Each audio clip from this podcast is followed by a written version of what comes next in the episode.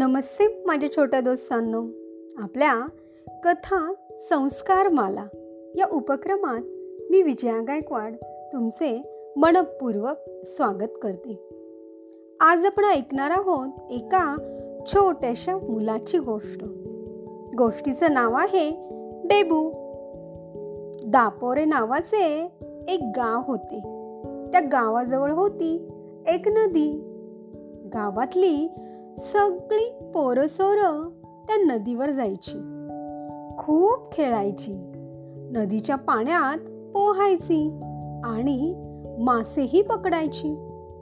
मासे पकडून ती मुलं काठावर फेकायची. ही मुलं डेबूला सांगत होती डेबू हे मासे धर आणि टोपलीत टाक. मग डेबूही त्यांच्याबरोबर ते मासे पकडून टोपलीत टाकायला लागला. हे असे दररोज चालायचे. डेबू आणि त्याचे मित्र दररोज नदीवर जायचेच. एक दिवस असे झाले नेहमीप्रमाणे सर्व मुले नदी काठी आली आणि नदीच्या पाण्यामध्ये मासे पकडू लागली. डेबूही त्यांच्यासारखंच करू लागला.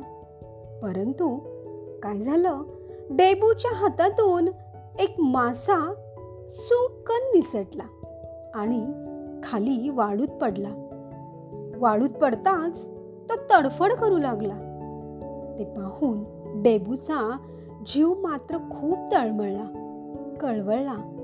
त्यानं तो मासा पटकन उचलला आणि नदीत सोडला आणि मग टोपलीत पकडलेले सगळे मासेही त्याने होते तसे पुन्हा नदीत सोडले. सगळे सोबती नदीच्या बाहेर आले. पाहतात तर काय?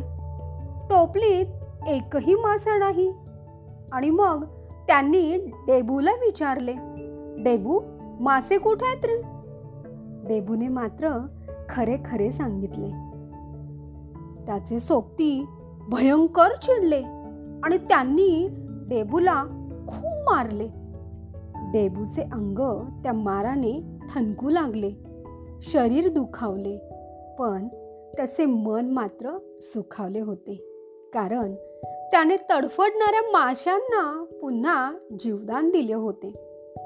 डेबूला मग आठवले आई नेहमी म्हणायची गाई गुरांवर माया करा पाखरांवर दया करा. डेबूही हेच सांगत राहिला आणि असंच वागत राहिला. हा डेबू म्हणजे कोण माहिती आहे का बालमित्रांनो? डेबू म्हणजेच थोर संत गाडगेबाबा होत. संत गाडगेबाबांनी लोकांना स्वच्छतेची शिकवण दिली.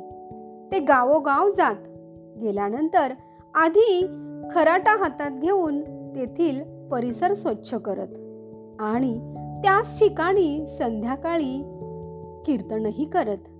आणि कीर्तनातून लोकांना स्वच्छतेचं महत्त्व सांगत. तर बालमित्रांनो अशी होती ही आजची छोट्याशा डेबूची गोष्ट. आपणही डेबूप्रमाणेच प्राणीमात्रांना जीव लावला पाहिजे हो ना? धन्यवाद.